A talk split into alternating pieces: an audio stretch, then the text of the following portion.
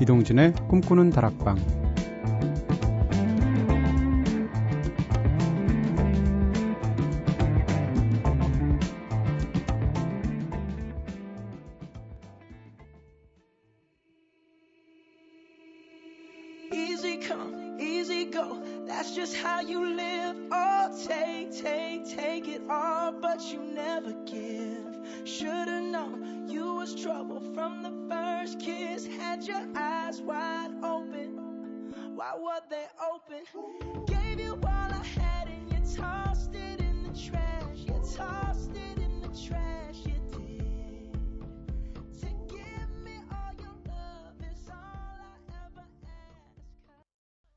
안녕하세요. 이동진입니다. 이동진의 꿈꾸는 다락방 오늘 첫 곡으로 들으신 노래 브루노 마르스였죠? 그러네이드 들으셨습니다. 수류탄. 네. 당신을 위해서라면 옆에 떨어진 수류탄이라도 되에 집어서 던질 수 있다라고 말을 하는 사랑에 빠진 남자의 격정적인 심정을 노래한 노래라고 할 수 있겠죠. 브루노 마르스 작년에 2집 나왔는데 아무래도 2집보다는 1집이 훨씬 더 좋았던 것 같고 1집만큼은 진짜 순도 높은 멋진 팝 앨범이었다는 생각이 들어요. 첫 곡부터 마지막 곡까지. 그 중에서도 베스트는 이 그러네이드 아닌가 싶기도 하고요. 실제로 빌보드 1위까지 올라갔었죠. 자, 꼬리에 꼬리를 무는 꼬꼬수다로 활기차게 시작해 보도록 하겠습니다. 지난주에는 신체적으로 갖고 싶은 초능력에 대해서 함께 이야기 나눠봤는데요. 근데 우리 주위에는 이 외모에 초능력을 가지신 몇몇 분들이 계시죠. 네, 자체 발광하시는 분들. 상대적으로 박탈감을 주기도 하지만 때로는 아름다운 그런 사람들의 외모를 통해서 저희가 대리만족을 느낄 때도 있는데요. 그러면 오늘은 스크린이나 사진 속의 인물 말고 실제로 만났던 사람들 중에서 외모적으로 가장 아름다웠던 사람이 있으면 누구였나요? 자, 오늘도 다양한 사연들 많이 보내주시고요. 그럼 먼저 제작진의 이야기부터 선우의 아름다운 사람. 저는 이미연 씨요. 중학교 2학년 때 식당에서 우연히 이미연 씨를 봤는데요. 당시 명성황후 촬영 중에 쉬는 시간이었던 것 같습니다. 제 옆옆 테이블에 앉아서 쉬고 계시던데 눈을 뗄 수가 없더라고요. 당시 여배우들은 두꺼운 파운데이션 화장을 할 때였는데 거의 생얼에 가까운 화장에도 피부가 굉장히 투명하다는 느낌이 들더라고요. 그리고 눈, 코, 입이 시원스러우면서도 오밀조밀한 조화를 이루던 얼굴. 아직도 그때 보았던 이미연 씨의 미모가 잊혀지지 않습니다 하셨어요. 와, 이미연 씨 진짜 이쁘죠. 네. 지금은 사실 이미연 씨도 나이가 굉장히 많아졌는데 아직도 이쁘시지만 이미연 씨가 초창기에 이렇게 막 스타가 되실 때, 하이틴 스타였을 때 초콜릿 CF에 나온 적이 있거든요. 그 초콜릿 CF 때 나왔던 이미연 씨 모습은 정말 예뻤습니다. 자, 은지의 아름다운 사람. 저는 송혜교 씨요. 어느 날 드라마 촬영 중이던 송혜교 씨를 본 적이 있었는데요. 그냥 입이 또 하고 절로 벌어지더라고요. 사실 화면으로만 보던 송혜교 씨는 그 전까지만 해도 큰 매력 느끼지 못했었는데요. 실제로 보고 나니까 아 내가 무지했구나 하면서 갑자기 격하게 부러워지더라고요. 눈, 코, 입 따로 따져보면 뛰어나게 예쁜 것은 아닐지도 모르겠는데 정말 조화가 완벽해서 넘사벽에 특별한 외모를 가지고 있는 것 같습니다. 심지어 요즘은 브라운관에서도 포텐이 터지셨더라고요. 꽃미모이신 조인성 씨가 눈에 들어오지 않을 정도랄까요? 하셨습니다. 그렇죠. 송혜교 씨, 김태희 씨 이런 분들은 뭐 지금 거의 미의 대명사 아닌가요? 한국에서 누가 제일 이뻐 하면 김태희 씨, 송혜교 씨 제일 많이 꼽을 것 같은데요. 제희의 아름다운 사람. 아, 원고가 읽기가 싫군요. 네. 오늘 아침에 봤던 제 임님이요. 매일매일 아름다워지시기 때문에 오늘 아침 버전의 임님이 가장 아름답네요. 과로하시고 방송을 위해 이런 멘트까지 해야 하다니 아 내 신세야 하셨습니다. 예 모르시는 분들 얘기에서 어를 위해서 좀 설명을 드린다면 임님은 와이프님이시랍니다. 네 집에 계신 분이시고요. 어 임님께서 꿈다방을 듣기 시작하셨군요. 네. 갑자기 원고들이 요즘 내용에 선도가 떨어지면서 음, 엄처시야에서 굉장히 고생하시는 것 같은데 갑자기 윤동주 서시 한 귀절이 떠오릅니다. 입새 이는 바람에도 나는 괴로워했다. 네. 임님이 한 말씀만 하셔도 부르르 떠시는 것 같아요. 저는 어 아, 여기서 이제 외국 사람 얘기해야지. 그러면 뭔가 경험이 풍부한 것 같잖아. 그렇죠? 네. 음. 저는 마치다 카코라는 배우 얘기하고 싶습니다. 한두 번 얘기했던 것 같은데요. 어, 일본의 마츠다카코라는 배우 있어요. 최근에 고백이라는 영화의 주인공도 했는데 지금 고백의 30대 중반의 마츠다카코는 좀 많이 상하셔서 너무 마음이 아프고요. 지금 마츠다카코 말고 23살 때 마츠다카코를 만난 적이 있는데 음, 단독 인터뷰를 한 적이 있어요. 일본에 가서 4월 이야기라는 영화 때문이었죠. 4월 이야기에서도 마츠다카코 워낙 예쁘게 나오잖아요. 근데 4월 이야기가 어, 에서 나온 것보다 실물이 진짜 한 200배쯤 이쁘더라고요. 근데 저는 사실 직업이 영화 쪽에서 특히 그 당시에는 인터뷰를 주로 하는 직업이었기 때문에 사실 배우들 만난다고 해서 떨린다거나 와 정말 예쁘다 이런 생각 잘 안 하게 되거든요. 왜냐하면 어 자주 그러니까요. 그게 직업이었으니까. 근데 마츠타카코를 만났는데 마츠타카코가 약간 저보다 한 4, 5cm 높은 어떤 그런 턱이 있는 위쪽에 있었고 제가 이제 밑쪽에서 서로 다가가서 악수를 하게 되는데 마츠다카코가 악수를 청하셨거든요. 청하셨어? 네, 청했는데 악수를 하기 직전에 마츠다카코를 보는 순간 와 세상에 이렇게 예쁜 사람이 있나라는 생각이 드는 거예요. 그리고 나서 악수를 청해서 손을 딱 잡는 순간 와 정말 심장이 터질 것 같더라고요. 그래서 나한테 이런 마음이 남아 있었나 싶을 정도로 놀라기도 했었는데 23살의 마츠다카코는 진짜 최고였습니다. 네. 아무도 안 봤을 거 아니에요. 한국에서 23살에 마치다 갖고 직접 만나서 악수한 사람 별로 없잖아요. 마음껏 제가 허풍을 떨어도 될 것 같고요. 자, 김건모의 노래 들을까요? 얼굴.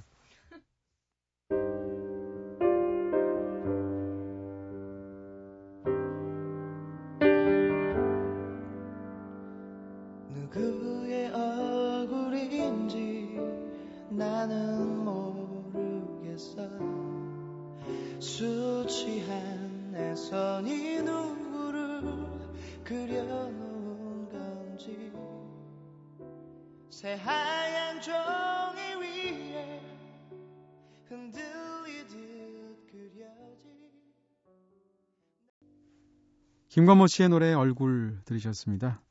자, 여러분께서는 지금 이동진의 꿈꾸는 다락방 듣고 계신데요. 꿈다방 앞으로 보내주신 이야기들 함께 나눠볼게요.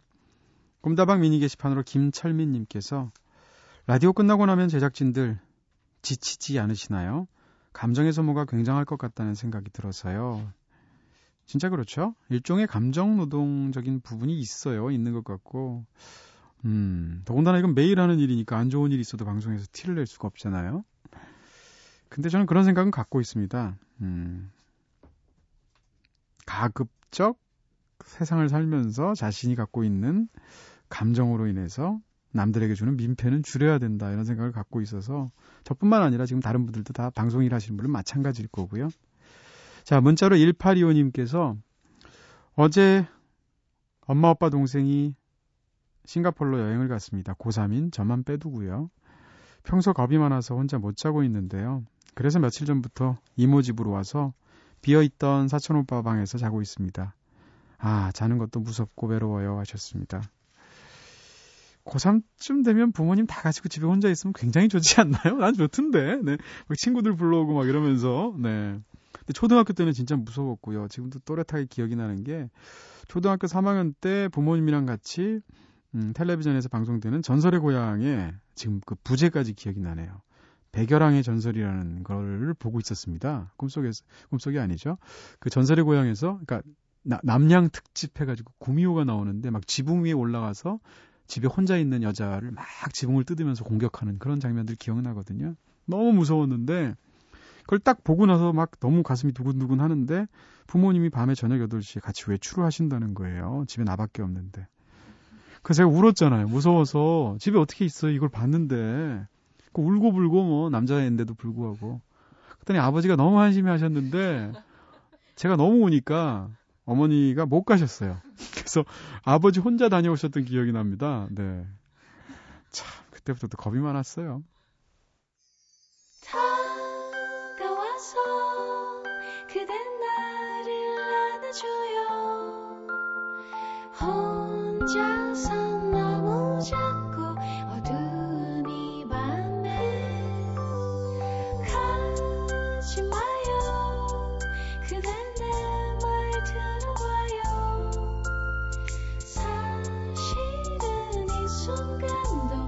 잊지 몰라요. 이동진의 꿈꾸는 다락방.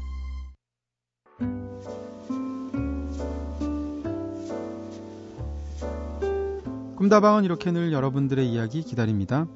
꿈다방에 털어놓고 싶은 이야기 있으신 분들 제게 사연 보내주세요. 휴대전화 메시지는 샵, 80, 샵 8001번, 단문 50원, 장문 100원, 정보 이용료 추가됩니다. 무료인 인터넷 미니, 스마트폰 미니 어플, 꿈다방 트위터로도 참여 가능하시죠. 박세진님께서 신청하신 루나플라이의 얼마나 좋을까 듣고 올게요.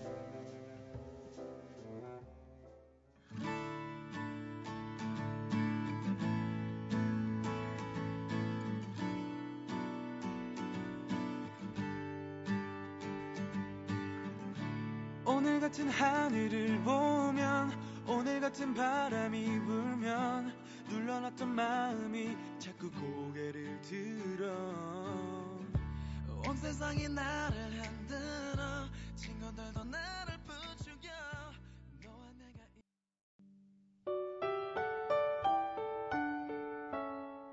새벽 2시. 이동진의 꿈꾸는 다락방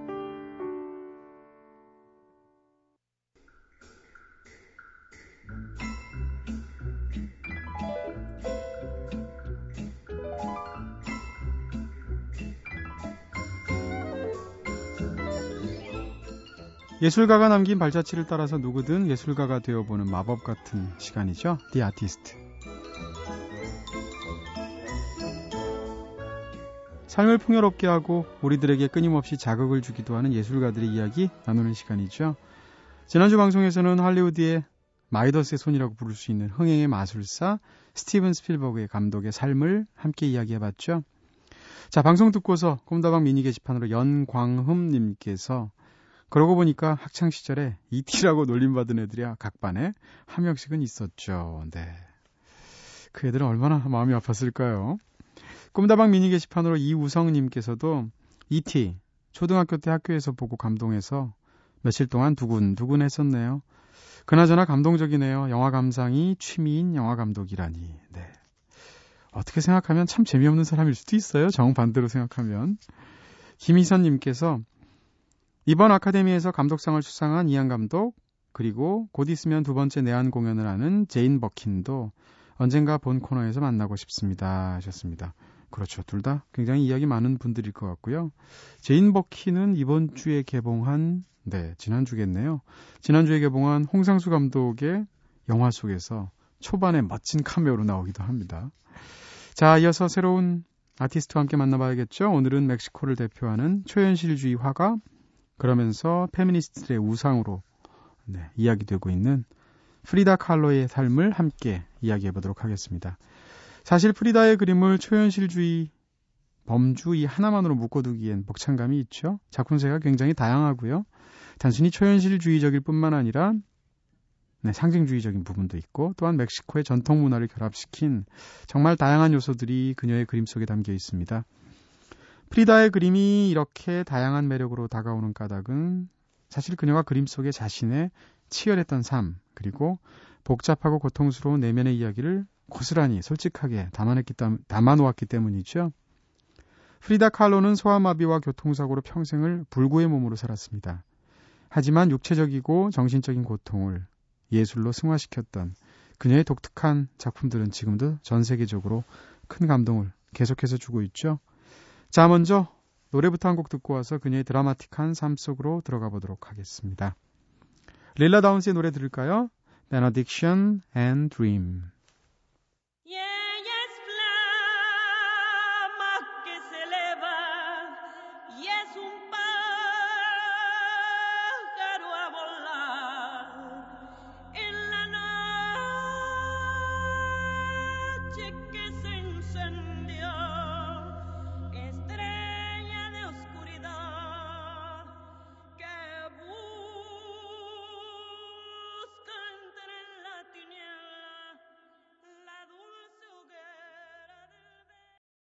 릴라 다운스의 노래 드림 들으셨습니다. 네, 영화 프리다에 나왔던 삽입곡 중에 하나죠.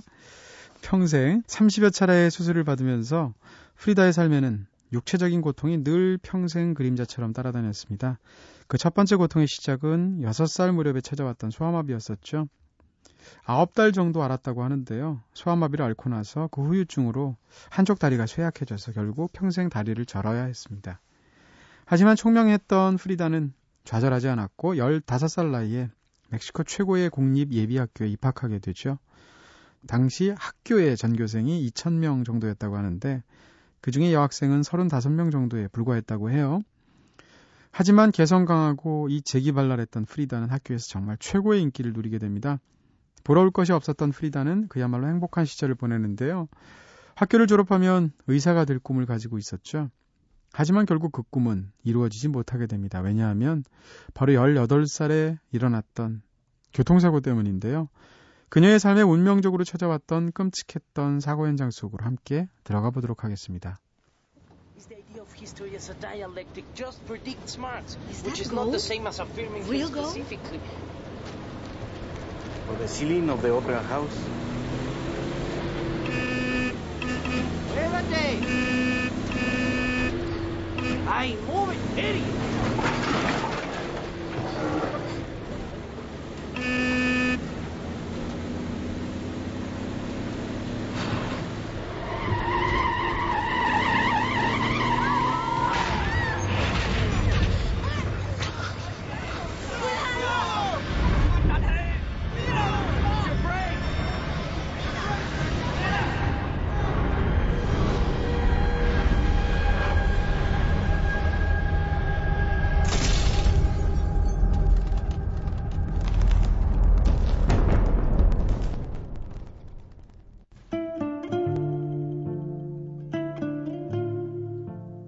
충돌은 우리가 버스에 올라탄 직후 일어났다.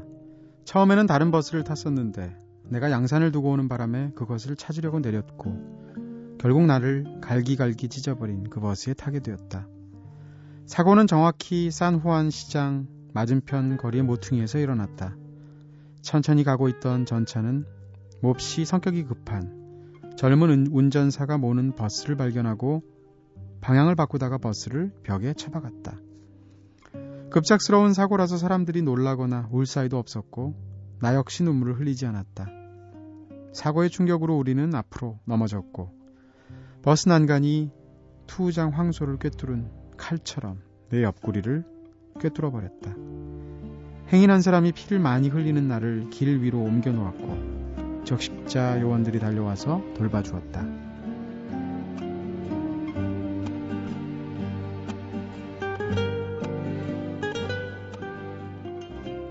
네, 지금 들으신 영화 속에서도 생생히 묘사되어 있던 장면이었죠.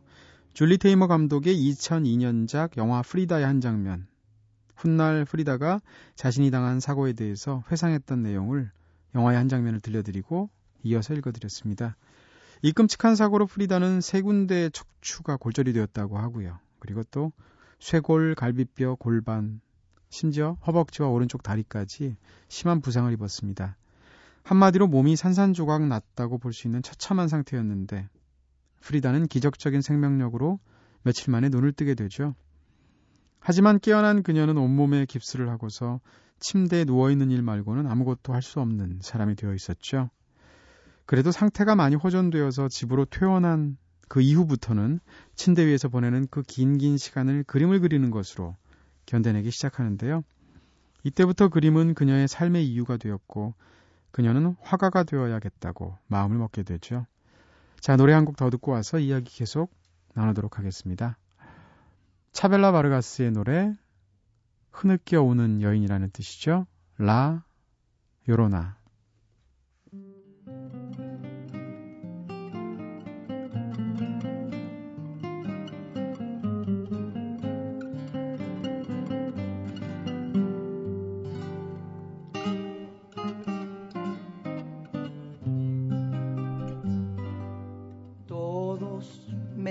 dicen el negro llorona, negro, pero cariñoso. Todos me dicen el negro llorona, negro, pero 네. 굉장히 강하게 강력하게 끝나는 곡이네요. 차벨라 바르가스의 흐느껴 우는 여인이라는 뜻의 La Llorona 들으셨습니다. 역시 영화 프리다에 삽입된 곡이었고요.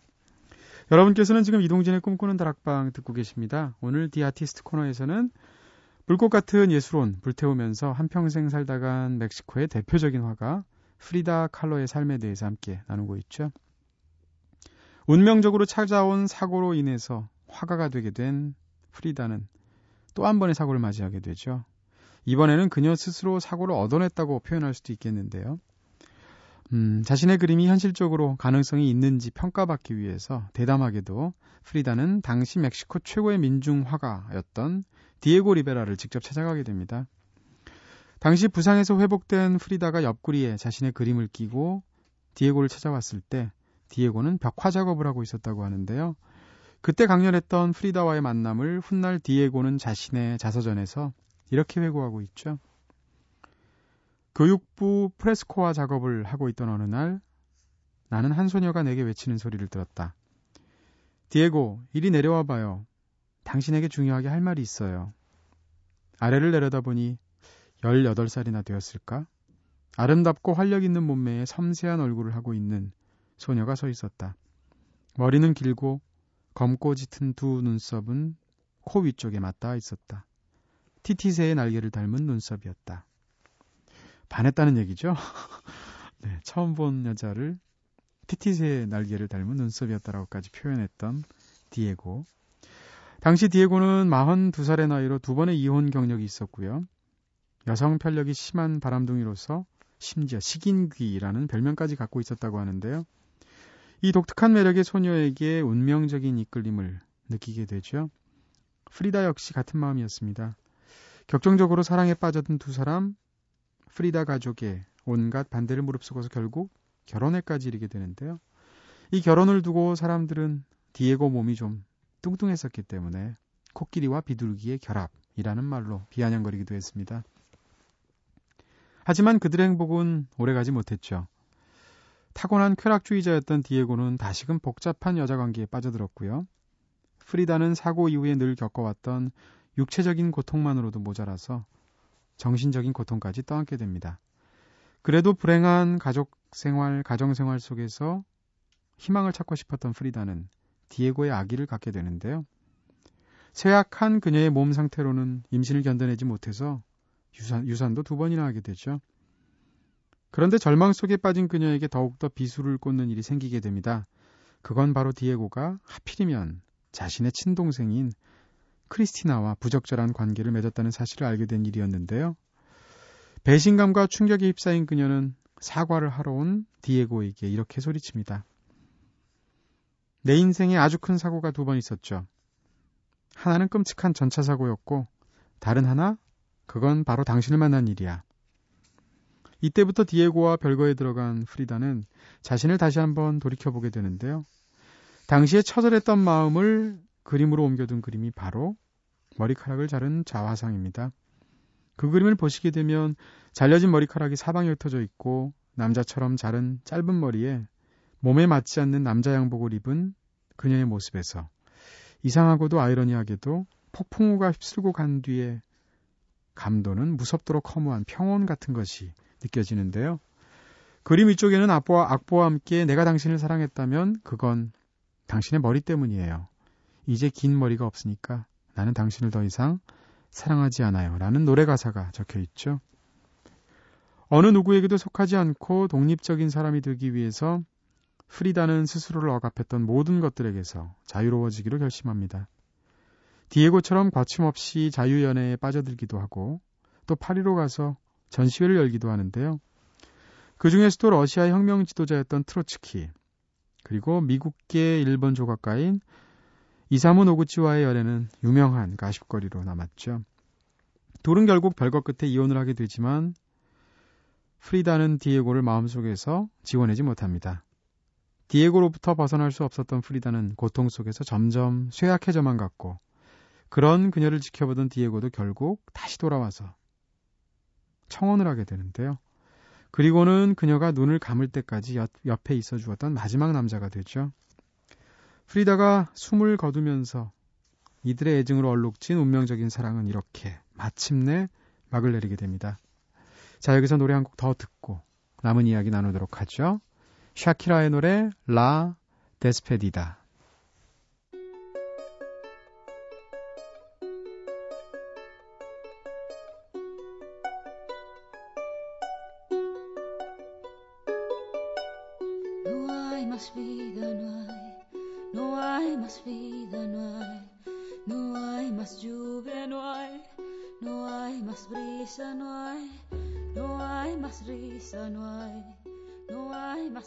Llanto, no hay, no hay más miedo, no hay, no hay más canto, no hay.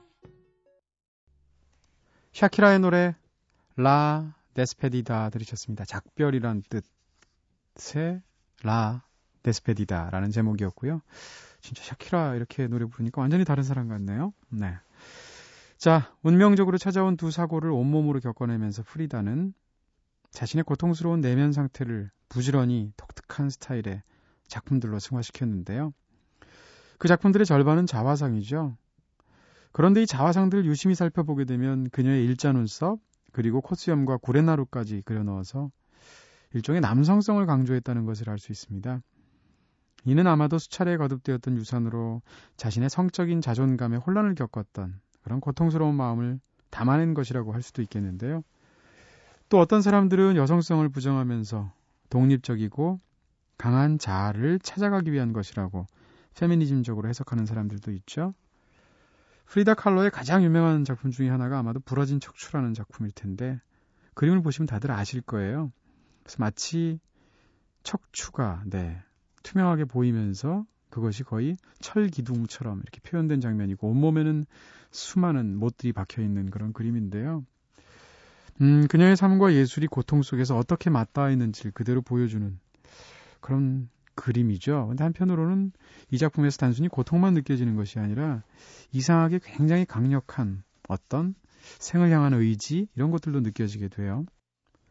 자, 프랑스의 초현실주의 시인이죠. 그러면서도 비평가이기도 했던 앙드레 브루통은 프리다 칼로의 그림을 가리켜서 이보다 더 철저하게 예술 여성적인 작품은 없습니다. 가장 유혹적인 존재가 되기 위해서 그녀는 기꺼이 가장 순수한 존재와 위험스러운 존재 사이를 번갈아 오가기 때문이죠. 프리다의 예술 세계는 폭탄을 둘러싼 리본입니다. 라는 말로 극찬을 하기도 했습니다. 어, 팝스타인 마돈나 역시 프리다의 작품을 모으는 취미를 갖고 있는 것으로 잘 알려져 있죠. 프리다의 작품은 대부분 이렇게 그녀의 삶을 닮아서 절절한 고통을 담고 있지만 그녀의 그림을 보고 있으면 자신의 고통을 솔직하게 화폭에 옮겨 놓음으로써 오히려 역설적으로 스스로 아픔을 극복해냈던 그녀의 불꽃 같은 생애 의지가 함께 보이는 듯 것 같습니다. 자, 이 때문에 프리다의 작품 속에는 예나 지금이나 자신의 마음을 감동시키는 마력이 있지 않나 싶은 건데요. 그림을 향한 그녀의 열정은 숨을 거두기 직전까지 계속되죠. 침대 밖으로는 한 발자국도 나올 수 없는 최악의 몸 상태였음에도 불구하고 멕시코에서 열린 자신의 전시회에 참석하기 위해서 자신의 침대를 그대로 전시회에 옮기는 열정까지 보여주죠. 그곳에서 아픈 곳을 잊고 자신의 전시회를 찾아준 친구들과 함께 웃고 즐기면서 마지막까지 그렇게 자신의 삶에 최선을 다합니다. 자신의 죽음을 예견하고서 마지막 일기에는 이렇게 짧은 한 문장을 적어 넣었다고 하죠. 이 외출이 행복하기를 그리고 다시는 돌아오지 않기를 그렇게 프리다 칼로는 47년에 이르는 짧지만 치열했던 삶을 마감합니다.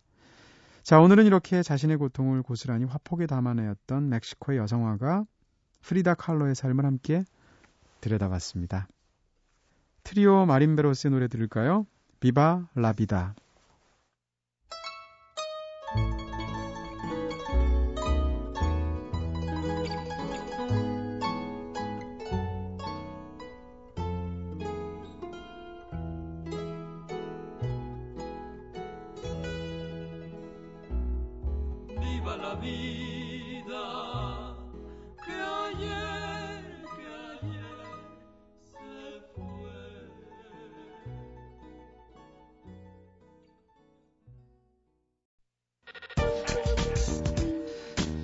생애를 지키는 이들을 위한 공간.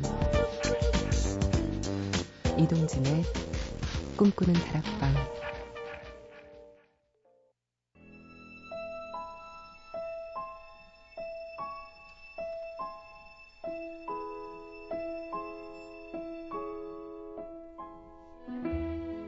여러분 마음속에 있는 이야기들을 들려주세요. 요즘 난 말이야.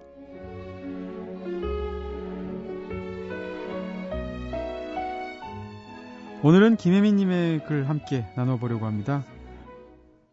요즘 전세 사람이 되고 있는 것 같습니다. 성격도, 행동도, 말솜씨도, 주변을 바라보는 관점도 변하고 있어요. 이 모든 변화는 뱃속에서 6개월째 무럭무럭 자라고 있는 우리 아기 천사 덕분입니다. 엄마가 되기 전에는 화가 나면 그 흥분을 감추지 못하고 불같이 화를 내야 직성이 풀렸고요. 얼른 얼른, 빨리빨리, 뭐든 그때그때 급하게 생각하고 행동하고 하고 싶은 말은 듣는 사람 기분 같은 거 생각하지 않고 그저 나오는 대로 툭툭 내뱉고 또 그렇게 하는 내 자신이 솔직한 여자라고 여기면서 스스로 당당하기까지 했었는데요. 아기를 갖고 나서부터는 화부터 내는 게 아니라 음, 그럴 수도 있지 뭐 하면서 참는 게 먼저가 되었답니다. 또 당장이 아니면 어떠하리. 천천히 여유롭게 생각하고 행동하는 게 점점 더 편해지고 있기도 하고요. 주변을 바라보는 마음도 못난 점보다는 예쁘고 좋은 점들이 더 잘 보이기 시작하고 있어요. 이제는 듣기 좋은 말, 힘이 되는 말, 위로가 되는 말들이 먼저 튀어나오고 하다못해 작은 벌레 하나, 풀잎 하나조차도 그게 다 귀한 생명이라고 여기니까 세상이 천국 같습니다. 그리고 무엇보다 부모의 소중함, 감사함 같은 것을 몸소 느끼고 있게 되죠. 우리 부모님도 나를 가졌을 때 정말 이렇게 행복해하고 귀하게 여기셨겠지 하면서 말이에요. 제 나이 서른이 넘어서야 이제야 조금씩 어른이 되고 있다는 기분이 듭니다. 아가야 고맙다. 엄마를 어른답게 성장하게 해줘서. 네, 굉장히 감동적인 사연이네요. 저절로 세상에서 가장 훌륭한 태교가 되지 않겠나 싶은 느낌이 들고요. 정말 모성, 뭐 모성을 신비화하고 싶은 생각은 없지만 모성과 부성은 다를 수밖에 없을 것 같아요. 일단 자기 자신의 몸 속에 네, 열달 동안 함께 지낸다는 것 자체가 얼마나 커다란 경험일까 싶기도 하고요. 예전에 기자 시절에 문화 각계각층의 인사들을 연쇄적으로 인터뷰하는 꼬리에 꼬리를 무는 인터뷰라는 시리즈를 제가 한 1년 정도 한 적이 있어요. 꼬꼬스터랑 굉장히 비슷하죠. 근데 그 인터뷰 때, 어, 여성으로서 유명한 그런 예술인들을 만나게 되면 그분들 중에 상당수가 네, 제가 그 인터뷰를 항상 똑같은 질문을 했었거든요. 뭔가 하면 당신의 인생에서 결국 가장 소중한 경험을 묻는 질문이었는데 어떤 영화에 빗대서 근데 남자들은 제각각 다 다른 얘기를 하는데 여자분들 중에 결혼하시고 아이를 낳으신 분들의 상당수는 아이를 낳았던 경험을 자기 인생에서 가장 소중한 경험으로 꼽으시더라고요. 대표적으로 소프라노 김영미 씨가 그러셨는데 네, 정말로 고통스럽지만 진짜 숭고한 경험이 아닐까 싶은데 김혜민님 지금 그런 일들을 겪고 계신 거죠?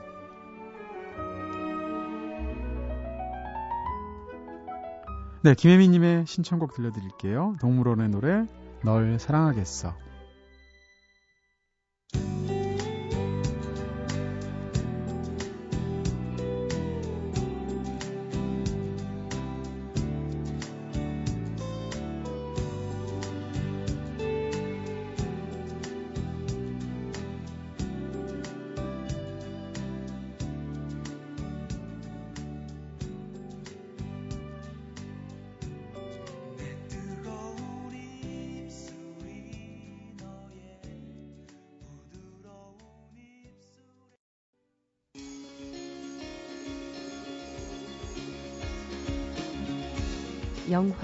책, 여행, 음악이 있는 시간.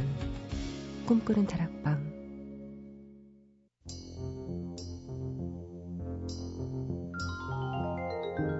오늘은 디 아티스트 코너로 한 시간 꽉 채워봤습니다. 프리다 칼러의 이야기 들으셨죠? 그리고 나서 김혜민님의 사연, 네, 좋은 사연 읽고 나니까 저도 기분이 좋아지네요. 저희 어머니 생각도 나고요.